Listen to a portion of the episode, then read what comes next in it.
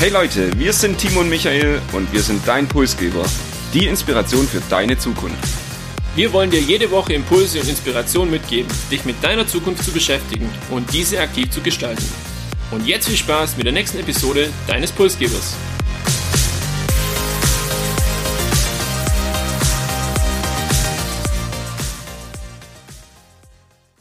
Und damit herzlich willkommen zur 14. Episode des Pulsgebers. Wir haben vor circa vier Wochen eine Serie gestartet zu dem Buch Zukunftsrepublik. Damals haben wir über die Arbeitswelt im Jahr 2030 geredet und heute geht's weiter. Wir werfen wieder einen Blick in das Jahr 2030 und beschäftigen uns mit dem Thema Bildung in Deutschland. Konkret geht es heute um einmal die Bestandsaufnahme von Bildung heute, wir diskutieren über viele Visionen für das Jahr 2030 zum Thema Bildung und werden noch jeder Menge unserer Meinungen hinzugeben. Bei Bildung oder Schule fällt mir so das Thema Kreidetafeln statt iPad sofort ein. Was kommt dir denn in den Kopf beim Thema Bildung?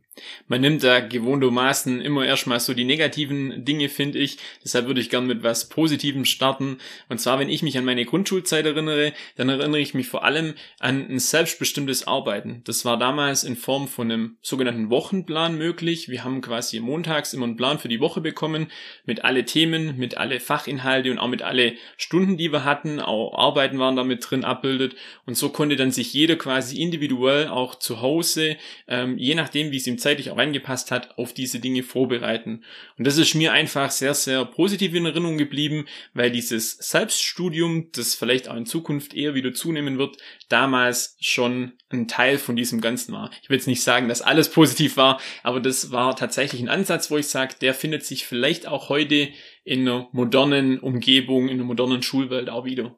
Da muss ich vielleicht sagen, dass ich mich an den Wochenplan nicht mehr erinnere, ist sicherlich vielleicht dann eine positive Erinnerung. Auf der anderen Seite hat jetzt aber Corona auch irgendwie offengelegt, wie schlecht wir eigentlich beim Thema Bildung dastehen. Wenn ich da denke an eine verfehlte Digitalisierung, viele Schulen ohne WLAN, ich habe die Kreidetafeln schon angesprochen, ich bin bei der Vorbereitung auf heute auch auf einen Satz gestoßen mit Bildung von gestern kann man morgen nichts gewinnen. Und ich finde wirklich, dass wir gerade beim Bildung heute wirklich einen desaströsen Zustand in Deutschland vorfinden. Auch wenn jetzt die PISA-Studie, ich habe glaube mal geschaut, da ist Deutschland noch irgendwo im Mittelfeld, Platz 15 oder so von 37. Das geht eigentlich noch, deshalb ja, kann man vielleicht nicht mal sich beschweren. Trotzdem, Bildung hat sicherlich in Deutschland noch viele Potenziale. Auch wenn ich an Lehrpläne denke, ich weiß nicht, ob Lehrpläne wirklich noch so zukunftsfähig sind. Gefühlt sind die irgendwie aus den 70er, 80er Jahren und das kann eigentlich ja nicht das Modell der Zukunft sein, oder? Nee, definitiv nicht. Ich meine, für die Lehrer ist natürlich schön, wenn ich weiß, okay, ich habe mich einmal vorbereitet und kann die nächsten 30 Jahre dann die Unterlagen heranziehen oder herannehmen, die ich vor, vor 30 Jahren eben auch erstellt hatte und muss mich da nicht auf neue Dinge einstellen. Ich denke, das wird definitiv der Vergangenheit angehören.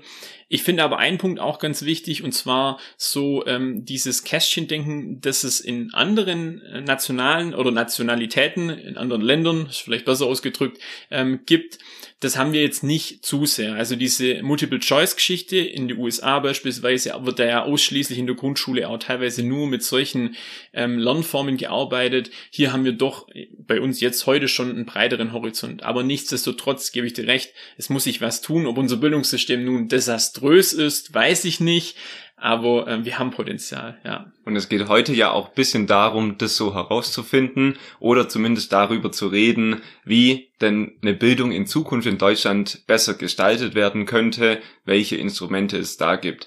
Was mir auch immer noch einfällt, und da kommen wir vielleicht später auch, viele Themen, die man eigentlich so von Schule bis Universität nicht lernt, obwohl sie essentiell sind für das Leben danach. Also wenn ich denke an Persönlichkeitsentwicklung, wo wir später noch dazu kommen, oder auch das Thema Steuern und Versicherungen, sind das eigentlich Themen, die würde ich mir auch in der Schule schon wünschen. Und das sollte eigentlich jeder Schüler, der mit einem Abschluss später dasteht, wissen, ja, was kommt im Leben auf mich zu, welche, wie mache ich meine Steuererklärung, ähm, welche Versicherung brauche ich fürs Alter, wie sorge ich fürs Alter vor. Das sind ja eigentlich die essentiellen Fragestellungen unserer heutigen Zeit und nicht, wo, ob jetzt der Fluss hinter dem Gebirge liegt oder vor und in welchem Land. Das sicherlich, das gehört auch zur Allgemeinbildung, aber da kann man die Lehrpläne, die ich schon angesprochen habe, sicherlich noch ein bisschen überarbeiten. Grundsätzlich bin ich ein Freund davon, sich äh, bereits zu Schulzeiten auf das Leben vorbereiten zu können und das als wirklich Ganzes dann auch zu sehen. Und da bin ich auch bei dir. Äh, ich denke, es macht keinen Sinn, jetzt auch das nur auf gewisse Fächer zu beschränken, sondern das sollte viel, viel tiefgründiger sein. Es sollte wirklich jedem die Möglichkeit geboten werden, mit seinen Stärken individuell arbeiten zu können und sich da dann auch weiterzuentwickeln. Was ich grundsätzlich gut finde, muss ich auch sagen, ist so äh, dieses Thema, dass man einfach einen Einblick bekommt ähm, in der Schule oder im Schulsystem in viele Fächer. Bei mir war es so, Chemie habe ich grundsätzlich immer gehasst und ich war auch immer schlecht. Also ich habe mir das von der, keine fünften Klasse an äh, eigentlich weggewünscht. Aber ich wusste jetzt, okay, nach, spätestens nach der zehnten Chemie ist einfach nichts für mich. Also auch da war ein Learning da. Und das würde ich auch nicht zu sehr einschränken wollen in Zukunft, ähm, weil ich denke, man braucht hier schon ein breites Spektrum, um dann nachher auch für sich eine gute Entscheidung treffen zu können. Wie geht's denn für mich weiter?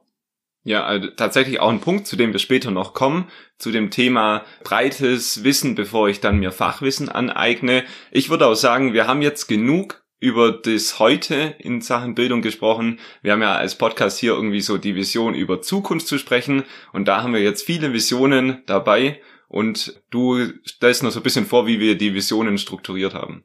Ja, gerne, mache ich. Und zwar, ich denke, es ist sinnvoll, hier äh, bereits im Kindergartenalter zu beginnen. Wir wollen uns anschauen, was kann man hier auch ändern oder was kann man hier optimieren für die Zukunft.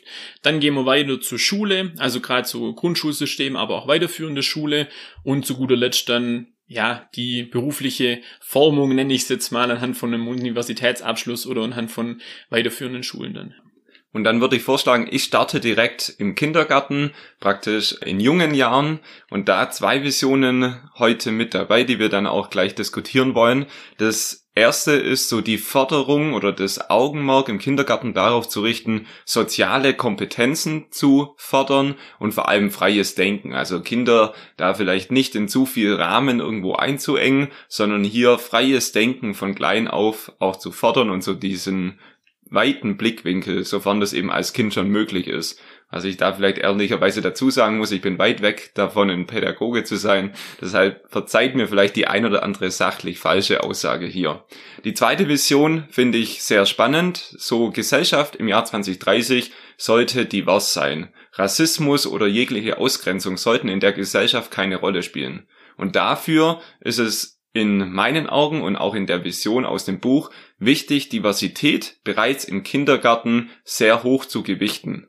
Das heißt, es sollte im Kindergarten keine Ausgrenzung oder keine Trennung nach gesellschaftlichem Wohlstand der Familien, der Eltern geben. Es sollte nicht nach Nationalitäten, nicht nach Geschlecht etc. da getrennt werden. Heißt, viele Konzerne, viele Unternehmen haben heute Unternehmenskindergarten. Eigentlich entstehen da schon Bubbles und die Kinder ja, wachsen praktisch schon in der Bubble auf, anstatt vielleicht schon im Kindergarten verschiedene Menschen aus unserer Gesellschaft in allen, mit allen Hintergründen kennenzulernen und da schon eigentlich so ein bisschen auch die Angst genommen zu werden, was ja doch heute noch in der Gesellschaft vorhanden ist, vor dem Fremden. Wir sind alles eins. Deutschland in 2030 ist divers und das beginnt bereits im Kindergarten. Wie klingt das für dich?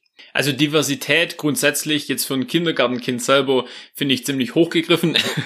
Wenn ich an meine Kindergartenzeit denke, ich war ein sehr, sehr ja, schwieriges Kindergartenkind, habe ich mir zumindest sagen lassen, und hätte mit Diversität als Begriff wenig anfangen können, natürlich. Aber ich glaube, das, was dahinter steckt und ähm, das, was das Ganze auch ausmacht, ist schon wichtig. Und wir können es schaffen, dass beispielsweise eben verschiedene Nationalitäten oder auch jetzt keine Selektion anhand von, äh, ich habe jetzt ein reiches Elternhaus oder ich komme aus vielleicht einem nicht so reichen Elternhaus stattfindet und äh, wenn das alles als normal wahrgenommen wird, für Kinder ist es ja dann normal, weil die nehmen das eben dann in, in dem Alter auch als normal wahr. Dann schaffen wir es, glaube ich, schon, dass verschiedene Themen, da wo wir uns jetzt noch schwer tun, du hast das Thema Diskriminierung angesprochen, dass die eher an Akzeptanz gewinnen und wir das, wie ich es erwähnt habe, als normal sehen und das für uns einfach das Selbstverständlichste dieser Welt irgendwo auch ist. Und wir reden immer von Chancengleichheit. Also Bildung sollte nicht von dem Eltern aus abhängen. Und trotzdem beginnt es ja dann schon im Kindergarten. Wenn ich jetzt zum Beispiel in Städte denke, da gibt's dann eher äh, modernere, vielleicht auch eher wohlhabendere Viertel in den Städten und dann vielleicht auch eher, wo sich gewisse Gesellschaftsschichten in anderen Viertel bündeln. Und so verteilen sich ja auch Kinder praktisch schon auf die Kindergärten. Und da wäre so die Vision, das in Zukunft divers hinzubekommen, um das Thema eben Diversität in der Gesellschaft eigentlich schon von klein auf zu lernen. Genau, und um das noch äh, abzuschließen oder abzurunden, Inklusion ist auch für mich ein wichtiges Thema hier, zu sagen, okay, völlig wertfrei, aber ich möchte es auch nicht beurteilen, ist es vielleicht nicht sinnvoll, dass eben auch behinderte und nicht behinderte Kinder miteinander in einer Einheit sind. Äh, muss man das trennen oder kann man hier vielleicht auch für die Zukunft das besser aufstellen? Ich glaube, da kann jeder voneinander ja sehr viel lernen. Und nach dem Kindergarten geht es dann weiter mit der Schule, mit der Grundschule und der weiterführenden Schule. Und da wollen wir jetzt ein Augenmerk darauf legen. Beim Thema Schule haben wir es auch, äh, wir haben uns drei ja, Themen irgendwo rausgepickt. Einmal das Thema Persönlichkeitsentwicklung. Wir wollen uns die hybride Modelle anschauen, also eine Mischung aus Digital- und Präsenzunterricht. Und die Rolle des Lehrers. Also wie sieht die Rolle eines Lehrers im Jahr 2030 aus? Immer noch so verstaubt wie aktuell oder vielleicht gibt's hier auch äh, ja einen Fortschritt. Starten möchte ich mit der Persönlichkeitsentwicklung. Und zwar, wir haben es vorhin kurz schon erwähnt, ist aktuell äh, relativ viel auf Fächer ausgerichtet. Wir haben unsere Fächer und decken die dann eben auch fachlich ab. Aber was sind eben diese Kompetenzen, die wir auch in Zukunft brauchen werden? Und da gehen wir eher in den sozialen Bereich wieder. Also diese Soft- und Emotional Skills gewinnen halt in Zukunft an Bedeutung. Und da wird es wichtig sein, dass das grundsätzlich auch verankert wird im Schulwesen und dass einfach Werte vermittelt werden, dass Verhaltensweisen auch vermittelt werden und Lerninhalte jetzt nicht mehr ausschließlich der reine Lernstoff oder Schulstoff dann auch sind.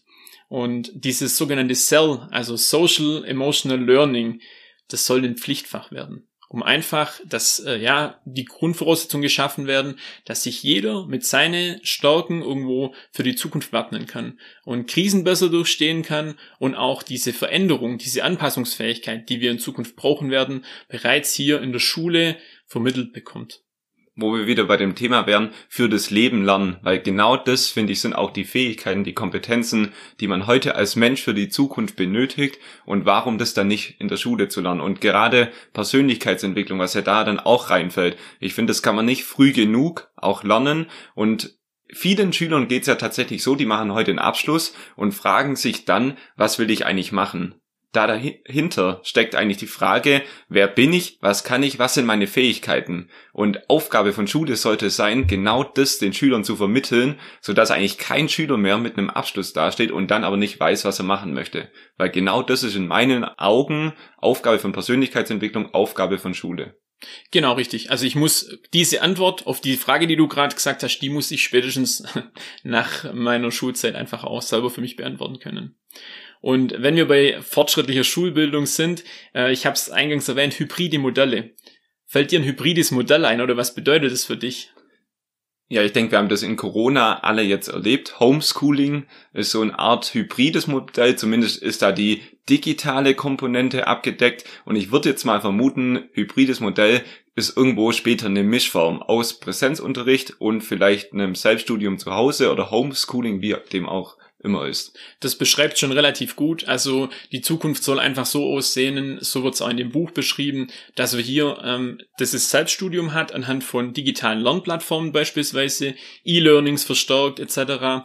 Und auf der anderen Seite aber nach wie vor den Präsenzunterricht, um Fragen zu klären, um auch individuelle Forderungen zu betreiben und so mit diese zwei Module, nenne ich es jetzt mal, einfach den Baustein zu schaffen äh, für eine individuelle, erfolgreiche Zukunft auch.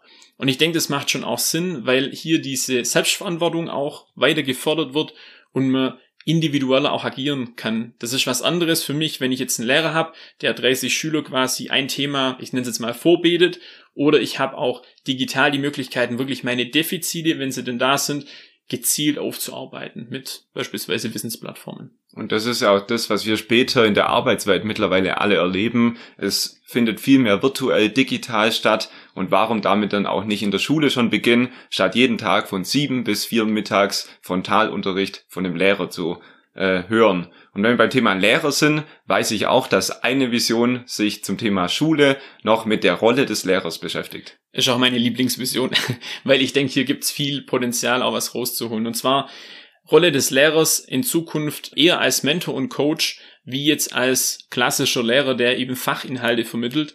Und ja, Lehrer oder Lehrkräfte sollten in Zukunft eigentlich nur fast ausschließlich dazu da sein, Schüler zu motivieren, gewisse Leitplanken zu geben, vielleicht auch mit Lebenserfahrungen zur Seite zu stehen, aber hier nicht bei Fehler äh, quasi korrigierend einzuwirken, sondern wirklich auch diesen Lerneffekt, wenn ich einen Fehler mache, den auch eben, ja, den Schüler machen zu lassen, beispielsweise. Und ich finde, als Mentor, wenn ich mir den Lehrer mehr als Coach oder Mentor vorstelle, ist es dann auch einfacher, diese individuelle Förderung den Schülern irgendwie anzubieten, wie eben als Lehrer, als Vortragender, als derjenige, der vor einer Klasse steht und eben sein Programm runterspult, ohne da jetzt einem Lehrer nahe zu treten wollen, aber eben da denke ich, ist eine individuelle Förderung auch als Coach, als Mentor einfacher. Und wie schafft man das? Schafft man nur dann, äh, wenn man die Lehrer dauerhaft auch motiviert quasi. Und das könnte gelingen, indem man sagt, ähm, Lehrer beispielsweise alle drei bis fünf Jahre äh, einen Schulwechsel vorzunehmen, um hier eine neue Arbeitsumgebung zu schaffen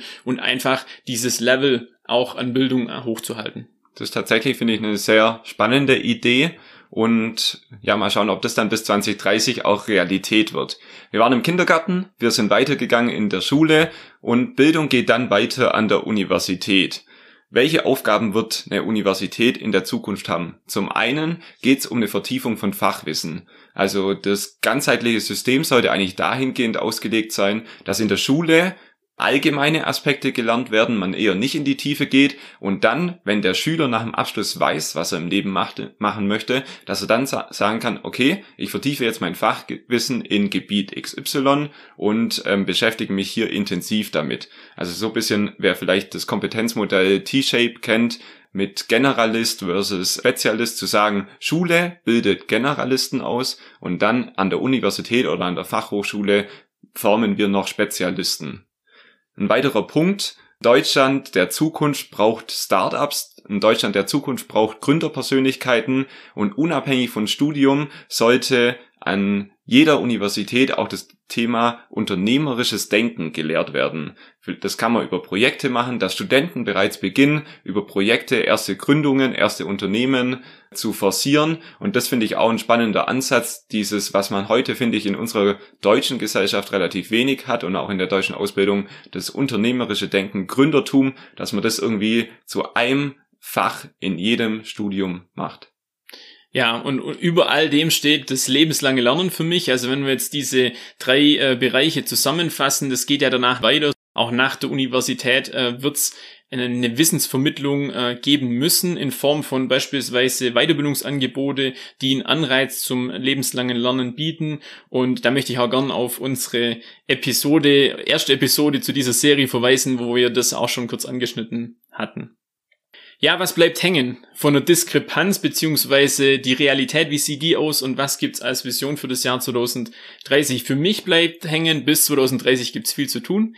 Wir haben viel Möglichkeiten, wir sollten sie aus meiner Sicht auch nutzen und ähm, wichtig ist aber ein ganzheitliches System zu schaffen. Also es bringt nichts, wenn wir jetzt Kindergarten oder die Schule oder die Universität isoliert betrachten, sondern es muss alles im Einklang sein, nicht dass hier beim Übergang irgendein Bruch ähm, entsteht. Gibt's von dir noch was, wo du sagst, das wird wichtig? Hm, ich habe nur für mich auch mitgenommen, dass Bildung eine zentrale Säule der Zukunft in Deutschland sein wird. Und es wird für mich auch eine maßgebliche Aufgabe der kommenden Bundesregierungen und der kommenden Politik zu sein, in Sachen Bildung Deutschland wieder zukunftsfähig zu bekommen und hier die ein oder andere Vision, die ein oder andere Maßnahme, die wir auch diskutiert haben, in Zukunft umzusetzen. Zu guter Letzt ähm, kann ich noch darauf hinweisen, dass wir in der kommenden Woche auch auf LinkedIn zu diesem Thema Bildung in Deutschland im Jahr 2030 einen Post machen wollen. Wir würden uns hier über jegliche Diskussion mit euch freuen. Ähm, also folgt uns auf LinkedIn, wenn ihr das noch nicht tut, oder auch gerne auf Instagram. Wir haben aufgrund der Diskussion und aufgrund der Vorbereitung auf die heutige Episode für uns auch tatsächlich eine Motivation entwickelt, einen Beitrag zur Bildung in Deutschland der Zukunft zu leisten. Also wenn du Lehrer bist oder irgendwie verbunden bist mit einer Schule und äh, hier mal mit uns in Austausch treten würdest oder äh, das möchtest, freuen wir uns darauf. Wir wirken hier gerne mit und wollen auch tatsächlich einen Beitrag äh, zum Thema Bildung leisten. Wir haben schon ein paar Ideen und da können wir gerne drüber diskutieren. Ansonsten bleibt mir wie immer zuletzt zu sagen, abonniert uns, redet über uns und empfiehlt uns euren Freunden. Wir wünschen euch eine gute Woche. Bis nächste Woche. Ciao.